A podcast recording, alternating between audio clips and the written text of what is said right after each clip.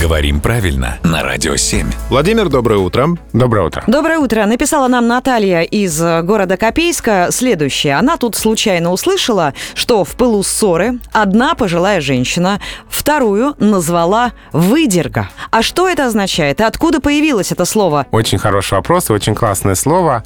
Его фиксирует слова русских народных говоров. Выдерга — тот, кто ломается, кривляется, Ломака. А. И что примечательно, у нас вопрос от слушательницы из Копейска, это Челябинская область, а вот это слово «выдерга» в словарях русских народных говоров указывается, что было записано в Свердловской области, то есть рядышком. Конечно, то есть соседи. это, видимо, да, вот в уральских говорах такое встречается. Выдерга. Выдерга, да. Тот, кто кривляется. Может быть, не только в уральских говорах, может быть, наши слушатели скажут, и в наших местах тоже есть. Но вот словарь записал это в Свердловской области.